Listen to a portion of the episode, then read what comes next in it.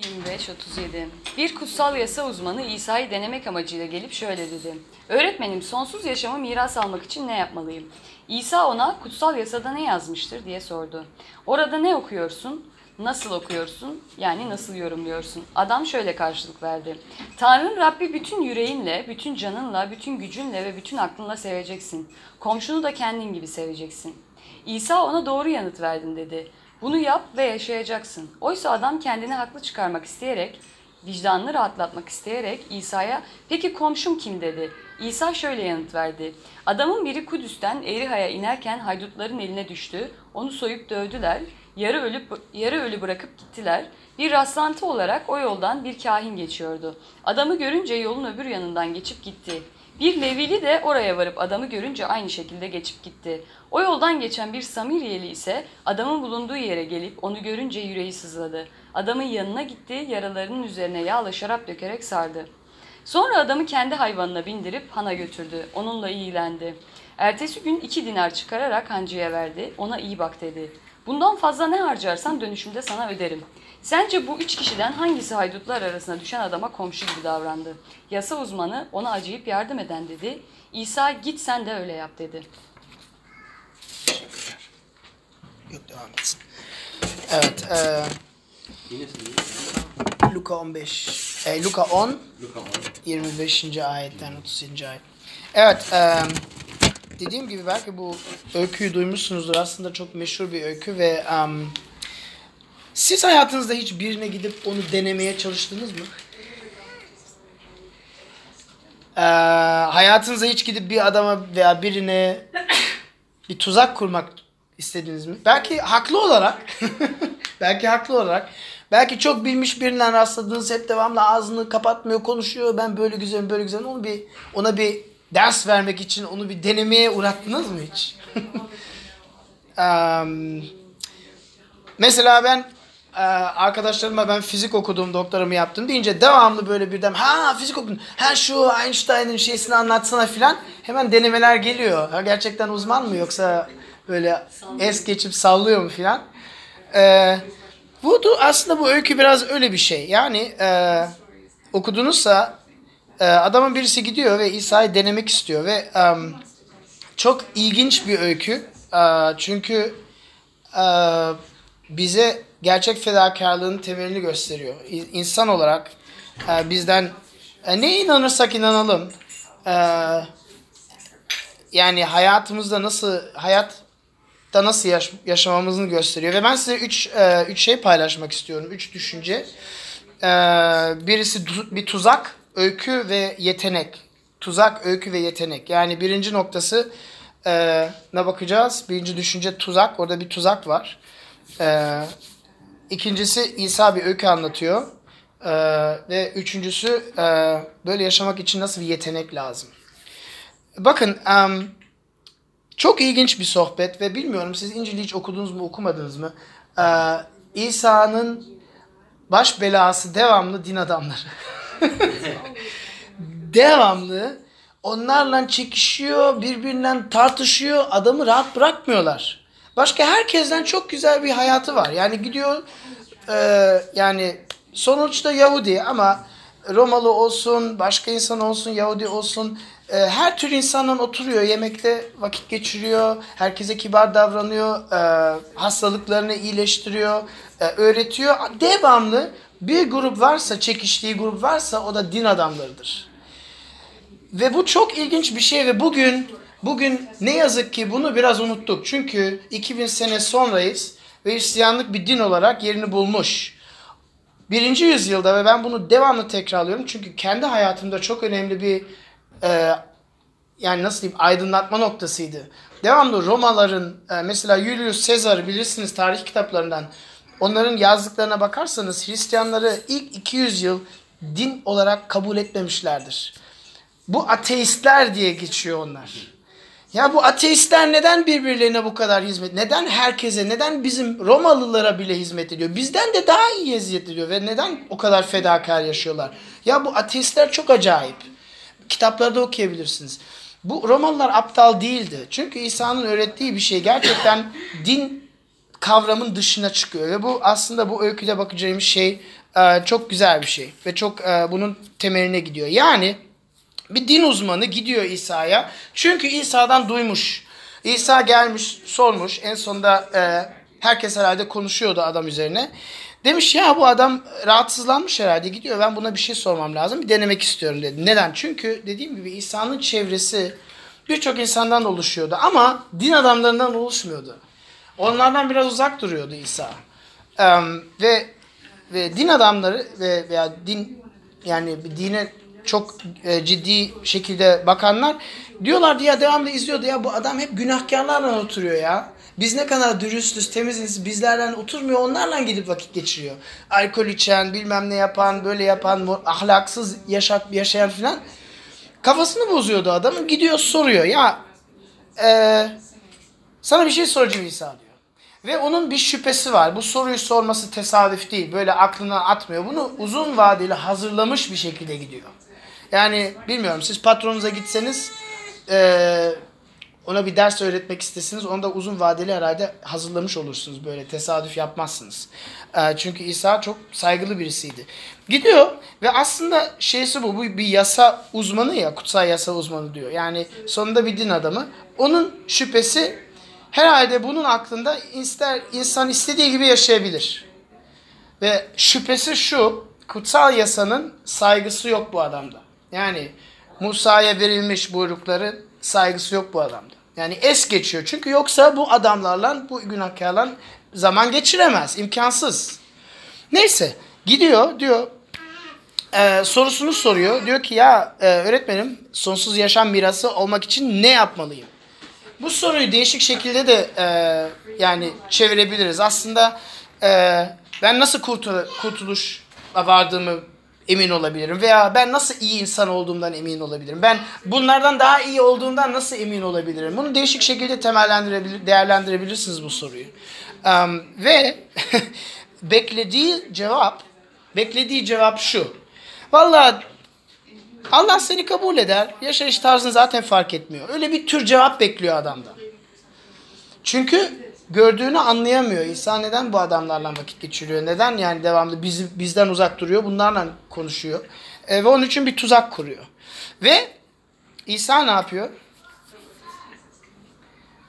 Bakın bu çok güzel bir şey. Bunlar bunları e, Yunanlı felsefeciler de çok 2000 seneden 3000 sene evvel bilmişlerdir. Bir soruya en güzel cevap karşı sorudur.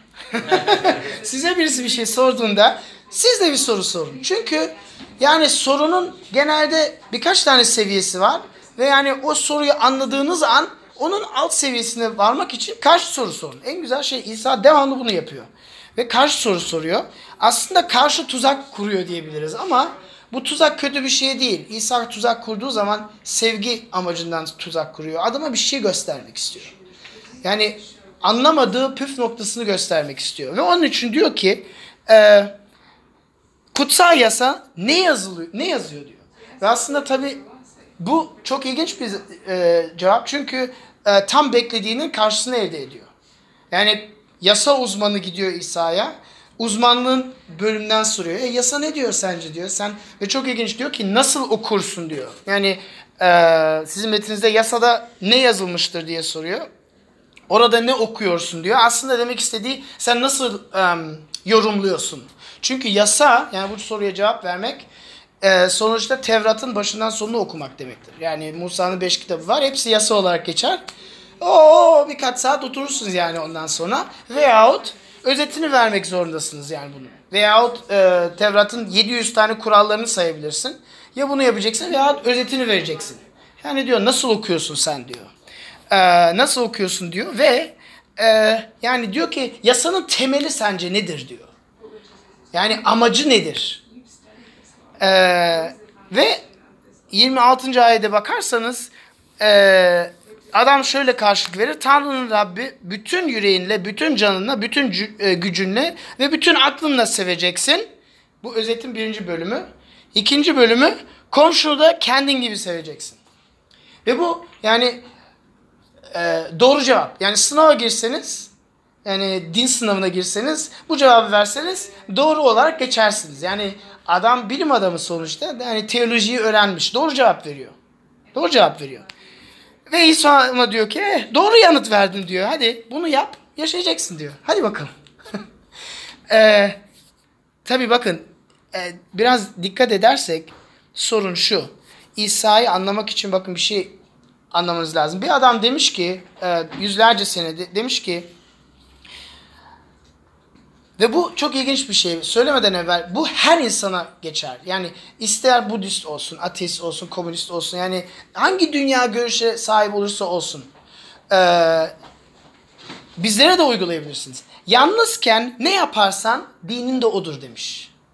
Yani sen ağzından söylediğin aa gaba baba baba baba ben böyleyim ben Müslüman ben Hristiyanım ben Yahudiyim değil. Yalnızken kimse seni görmediği zaman ne yaparsan dinin de odur dedi.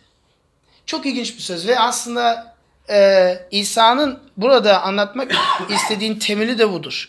Özet bir, yani düşünün bir köşede duruyorsunuz saatlerce. Kımıldayamıyorsunuz. Cep telefonunuzun pili bitti. Şarj aleti yok. Yanınızda kitap yok. E, Walkman yok. Hiçbir şeyiniz yok. Oturuyorsunuz saatlerce orada durmaya çalış. Durmaya mecbur kaldınız. Aklınızda ne geçiyor? Yani oradan kaçmak yok. Oraya sapa saplanız. Ağaç gibisiniz. Ne düşünüyorsunuz saatlerce? Çok güzel bir örnek vereceğim mesela.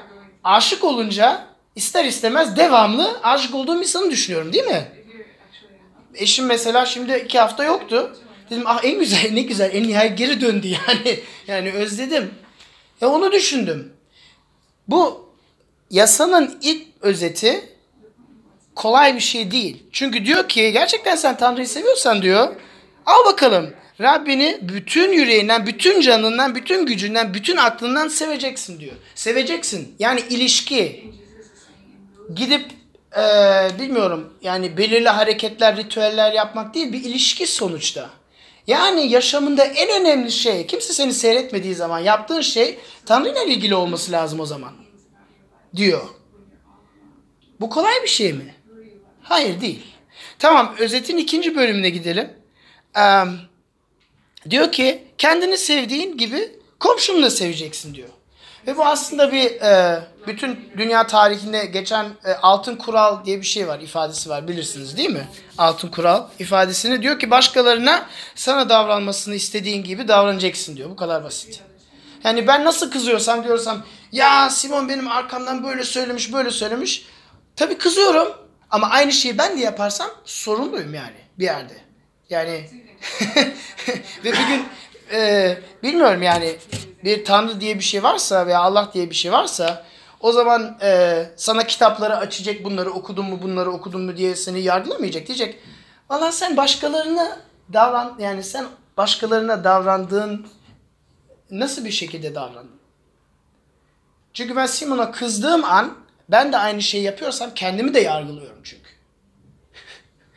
Başkasına kızdığım an mesela birisi çocuklarını çocuklarına kötü davranıyor. Kontrolsüz davranıyor. Şiddetli davranıyor. Peki ben de kızıp aynı şeyi yaparsam ona kızdığımda kendimi yargılamış oluyorum. Bu hiçbir kitaba, hiçbir kitaba gerekmiyor ya. Din kitabına hiç gerekmiyor. Bu insan temeli. Çok ilginç bir şey. Ve İsa bunu göstermek istiyor. Diyor ki bak diyor işte yasanın temeli ne? İşte diyor 700 tane şey sahibi ya temelini ver, özetini ver. Özet şu. Hadi yap bakalım diyor. Hadi git bakalım yap diyor. Ve tabii bakın İsa'nın göstermek istediği şu. Dinin mantığı seni hiçbir yere götüremez. Yani dini din olarak alırsan hiçbir şey hiçbir hiçbir zaman kurtaramaz. Seni iyi, iyi insan olarak kılamaz. Neden? Çünkü yasaya göre yaşamak mümkün değil. İmkansız. İmkansız. Mümkün değil. Hiçbir insan yapamaz bunu. Yani dürüst bir şekilde konuşup düşünürse hiçbir insan yapamaz. Çünkü biz her zaman bencil davranıyoruz. İlk önce kendi istediklerimi ve yani ben kusura bakmayın ben de Tanrı'yı hep düşünmüyorum. Ya ben belki ee, canım sıkıldı ne yapayım bir film izleyeyim. Veyahut o gitar çalışayım ya. Sonra başkalarından gitar çalınca benim ne güzel gitar çaldığımı görsünler. Biz böyle şeylerle meşgulüz. Veyahut ya ben daha fazla maaş kazanmak istiyorum. Bir ya kariyerimden çalışmam lazım. Birkaç kitap okuyup sınava geçeyim, yeni bir işe başlayayım. Biz böyle şeylerle düş vaktimizi geçiriyoruz. Veya telefonum kırıldı ya bana yeni telefon lazım. Gidip yeni bir telefon alayım. Yani bilmiyorum ben belki sadece benim belki siz daha benden çok daha iyisiniz ama kendi hayatıma bakınca böyle bir gerçeği görüyorum. Ve din hocası çok ilginç 29. ayete bakarsanız din hocası anlıyor bunu. Hemen anlıyor. Yani yolculuk nereye gittiğini anlıyor ve şöyle diyor ya e, vicdanını rahatlatmak istiyor. Yani kendisine haklı çıkartmak istiyor diyor. Dur dur dur dur dur dur diyor İsa. yavaş yavaş. Yavaş yavaş. E, kim komşum? Komşum kim? Şimdi özetin iki bölümü var. İkinci bölümünü alıyor. Kim komşum diyor. Yani bunun sınırları olması lazım. Yani ben çünkü bütün dünyaya e, öyle davranamam yani. Herhalde bilmiyorum bir yani 3-4 kişi söyle onlara böyle davranayım filan. Yani sınırlamak istiyor ve bu çok insani bir şey yani çok ilginç bir şey. Herkesi böyle sevemem imkansız biraz pratik oluysa ve tepki gösteriyor. Tepki gösteriyor. Neden tepki gösteriyor? Bakın dinin hayat felsefesi şu. Sadece yeterince kadar iyi bir insan olursam Tanrı beni, Allah beni kabul eder. Ve biz bu bizim kültürümüzde bu çok var. Ya neye inanırsan yani iyi bir insan ol. İyi insan olmak ne demek? Böyle yaşamak demek değil mi? Ve şimdi İsa yanıt vererek bir e, bir öykü anlatıyor ve bu öykü çok ilginç ve bu anlatmak istediği prensibi simgeliyor. Kahraman bir insan zor duruma e, e, zor duruma e, düşen başka birisini kurtarıyor. Öykünün temeli bu. Ama bak birazdan göstereceğim size. Bu öykü o kadar imkansız bir öykü ki yani abartılmış bir öykü ki yani kültürü biraz daha iyi anlasak e, birazdan dediğim gibi açıklayacağım. Yani imkansız bir öykü anlatıyor ve em, bu insan kahraman, öyküdeki kahraman öbür insanı e, kurtardığı an bu kurtarış çok pahalı, fedakar ve tehlikeli bir kurtarış. Birazdan ondan bahsedeceğim. Ve komşunun sev temeli nedir? Böylece göstermek istiyor. Çünkü temeli şu, etrafındaki insanların ihtiyaçlarını karşılamak senin gibi olmayan ve sen yani nefret ettiğin insanlardan bile yani onların bile ihtiyaçlarını karşılamak. Yani bunun bir sınırlaması yok. Sonunda ona geleceğiz. Ve bakın ilginç olan şey e, öyküde üç tane Yahudi var. Ve bir tane Samariyeli var. Tarihi biraz bilirseniz bunlar öz düşman. Birbirinden nefret ediyor. Yani bir Yahudi için bir Samariyeli'ye ya- yardım etmek kendi halkına küfür etmektir. Ya bu kadar. İsa hikayet değişik anlatsaydı deseydi bak bir Samariyeli vardı. Gitmiş haydutlar dövmüş. Yarı ölü bırakmış. Ondan sonra sen geçiyorsun ne yaparsın? der. Ya üstüne zıplarım der. yani o kadar bir bu ırkçılığı o kadar kötü bir durumdaydı insanlar. Çok ilginç bir hikaye işte veriyor. Yani bunlar birbirlerinden nefret eden e, ırklar, e, dinleri değişik. Birbirlerini kafir olarak görüyorlar. Ve hikayedeki şey fedakar sevgi gösteriyor. Yani e, bilmiyorum bunu okurdukça anlattığım iyi bir anlatabildim mi? Din adamı acımaya din adamına acımaya başladınız mı biraz? Çünkü İsa çok kötü bir tuzak kuruyor. Yani bu buradan çıkış yok. Em, din adamı yalvarıyor. Ya lütfen şu yasayı biraz sınırlayalım diyor. Ya bu çok yapamam yani. E, komşum ki? Kim yani? E, kısıtlayalım. Ama İsa izin vermiyor. Bakın ikinci düşünceye geliyorum. Öyküye biraz bakalım. Yasanın emri nedir? İsa insanların komşu sevgisini üç yolda sınırladığını gösteriyor. Biz bunu üç yolda sınırlamaya çalışıyoruz ve hepimiz yapıyoruz. Biraz ukala oldum şimdi ama zannediyorum ki hepim ben yapıyorum. Öyle diyeyim. Kim? Ne zaman? Ne kadar? Bu üç yolda bu işi sınırlıyoruz. Kim? Komşum kim? Ne zaman yardım etmem lazım? Ve ne kadar yardım etmem lazım? yani bu üç yoldan sınırlıyoruz. Basit siz anlıyorsunuz bunu. Yine de bir açıklayayım. Genelde bize benzeyen insanları desteklemek ve yardım etmek daha kolay geliyor bize. Ben fizik okudum. Benim gibi düşünen insanlara yardım etmek, itibar kurmak benim için çok kolay. Çünkü bir saygım var. Matematiği biliyor. Şapşal değil. Beyni işliyor. Ee, fen bilgisinden bilgisi yani uzmanı. Çok kolay benim için. Biyoloji uzmanından biraz daha zorlanıyorum. Biyoloji tam fen bilimi değil çünkü. Neyse. Acayip örnek verdim. Siz bunu anlıyorsunuz. Ve İsa bilinçli olarak iki düşman ırkı seçiyor öyküsünde. Ve demek istediği şey şu. Kim yoksulsa, Kim zor durumdaysa senin komşundur. Her zaman. Ne kadar yardım etmen lazım? Yardım ne kadar isterse o kadar etmen lazım. Sınırlama yok, kısıtlama yok. Ve Samiriyeli büyük ırksal bariyeri bu öyküde o Samiriyeli adam ırksal bariyeri aşarak bu adama yardım ediyor. Yani aşarak ne demek? Başka bir Samiriyeli bunu yaptığını görse bu adam mahvolmuş olur. Yani kendi ülkesinde gitti. İsmi gitti, saygısı gitti. Yani büyük büyük bir fedakarlıkta bulunuyor. Sadece bu Yahudi'ye yardım et. Başka birisi görse, sözü gitse gitti adam. Yani iş bulamaz, ailesi atar. Yani bütün her şeyi siz sayın. İki, nasıl fedakar ediyor? Ee, masraf, parasını yani adıyor, ee, yüreği, yüreği kıkırtıyor, gidiyor, üzülüyor, ee, zamanını veriyor, vaktini veriyor, parasını veriyor. Bir de gidiyor bir yere gidiyor diyor ki ee, sana bu kadar dinar vereceğim sonra daha fazla olursa dönüşte yine daha fazlasını ödeyeceğim. Sen bu adama iyi bak diyor. Yani herkes her zaman ne kadar isterse o kadar. Bu kadar basit. Ve e, adam parasını, kendi hayatını, vaktini, reputasyonunu hepsini fedakarlık ediyor. Hepsini riske atıyor. Adamın kurtarışını e, sağlamak için. Ve İsa'ları, İsa insanları neye çağırdığını görmeye başlıyorsunuz. İsa insanları bu hayata çağırmasını istiyor.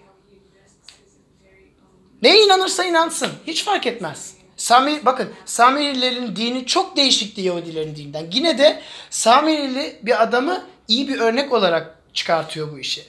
Yani imkansız bir öykü. Çok acayip bir öykü. Neyse. E, İsa'nın söylemek istediği şey şu. Sakın yasanın temelini sınırlamaya cesaret etme. Sınırlamaya başladığın an kafana göre bir şey uyduruyorsun. Yani kendi vicdanını rahatlatmak istiyorsun. Kendini haklı çıkartmak istiyorsun ama değilsin. Değilsin. Son derece radikal. Kısıtlamak yok. Herkes her zaman ne kadar paraya ne kadar miktar isterse. Peki insan böyle nasıl yaşayabilir? Nasıl yaşayabiliriz böyle gerçekten? Ben böyle yaşayamıyorum. Ben devamlı bir yerden öbür yere koşturuyorum. Sokakta birini görünce yani ben böyle böyle gidiyorum artık böyle. Kulaklarımda müzik var ki kimseyi duymayayım diye. ok gibi yani oku şeye atarsın bırakırsın. Benim hep az vaktim var. Böyle bir yerden öbür yere kitabım var zamanında hep yani zaman değerlendirmek peşindeyim. Neyse nasıl yaşayabiliriz böyle peki? Bakın üçüncü düşünce ve sonra bitiriyorum. Yetenek. Ee, uygulamaya güç nereden geliyor? İsa insana neye çağırdığını gösterdi. Ee, son derece fedakarlığa çağırdı ve kimse böyle bir şey yapamıyor. Yani hiçbir insan kendinden böyle bir şeye yapamaz diye inanıyorum. Am, ama böyle yaşamaya gücünü nereden alabiliriz? İsa bakın iki imkan gösteriyor bize. Em, Birisi yetersiz, öbürü yeterli. Birisi ve bunun iki tane versiyonu var. Ahlak. Ahlakı alarak motivasyon. Ahlakı iki tür alabilirsiniz. Bir, seküler dünyada alabilirsiniz. Yani ahlak, ateizm de alabilirsiniz, Marksizm de alabilirsiniz. Yani tanrısız bir şey de alabilirsiniz. Diyorsunuz ki ya iyi insan ne olduğunu biliyorsun hadi yap. Ya yapmazsan yapmazsan sen suçlu hissetmiyor musun kendini ya? Ayıp değil mi? Adamı görüyorsun yerde yatıyor. Neden yardım etmiyorsun? Ayıp değil mi? Ve böyle bu motivasyonu vererek eee insanı yardıma dürtebilirsin biraz. Belirli bir derecede. Bunun öbür versiyonu dindar versiyonu. Ya Tanrı'nın sana ne yazdığını biliyorsun. Hadi git buyruklarına uy. Hadi yap. Ahlak. Ya sen ahlaklı iyi bir insan olmak istiyorsan yapman lazım. Ama ikisi de yetersiz kalıyor. Neden biliyor musunuz? Bizi zorla bir şeye dürtmek bizi belki bu kadar oynatır. zorla bir yere dürtmek beni sadece yani nasıl diyeyim tam bana uyduğu zaman belki yardım ederim. Yani işime geldiği zaman yardım ederim. Mesela kiliseye gidiyorum. Ee, vicdanımı rahatlatmak için birini görüyorum. Ha, al, al parayı git diyorsun. Öyle veya camiye giderek veya yani anlıyorsunuz benim ne demek istediğimi. Ama gerçekten derinden değiştirmez bizi. Bu insan bahsettiği şekilde yardımcı bir insan yapmaz. Peki öbür yön ne? Ee, bakın İsa öyküye iki din adamı koyuyor. Öbür iki din adamı. Bir kain var bir Levili var. Onların mesleği din. Bütün yasayı baştan sonuna kadar size ezbere söyleyebilirlerdi. İkisinin de işi değil. Ne yapıyorlar? Adamı görüyorlar karşı sokağa geçiyorlar. Neden karşı sokağa geçiyorlar? Birisi sorarsa yo benim yolumda kimse rastlamadı. Benim yolumda yoktu kimse. Görmedim. Yani karşı sokağa geçiyorlar. İsa'nın söylemek istediği bak din seni hiçbir yere götüremez. Ve siz bunu biliyorsunuz dünyaya bakınca belirli bir derecede dünyanın beter bu, bu beter durumda olmanın din büyük bir sebebidir yani her türlü din. Eee, başka nasıl bir çözüm var? Eee, bakın ilk önce anlamamız lazım ki eee, İsa bize göstermek istediği şu. Ahlak, görev veya suç hissinden yardım eden insan ya- yaratamaz. Yapamaz, imkansız. Fedakar bir yardımsa, radikal bir yardımsa, kendi hayatını tehlikeye atan bir yardımsa yapamaz. Ve bakın o yol, oradaki bahsedilen yol, bir, herkes biliyordu o yolu. Çok tehlikeli bir yoldu. Yani kan geçidi diye bir yol vardı tercüme edince. Oradan geç, geç çünkü orada devamlı haydutlar vardı. İnsanlar devamlı soyuluyordu. Yani adam orada durup yardım etse kendini tehlikeye atıyor. Çünkü haydutlar yani onu da soyup öldürebilirler sonuçta. Ama yani kendini fedakar edecek derecede yardım etmek için başka bir tür şey lazım. Peki nasıl bir şey?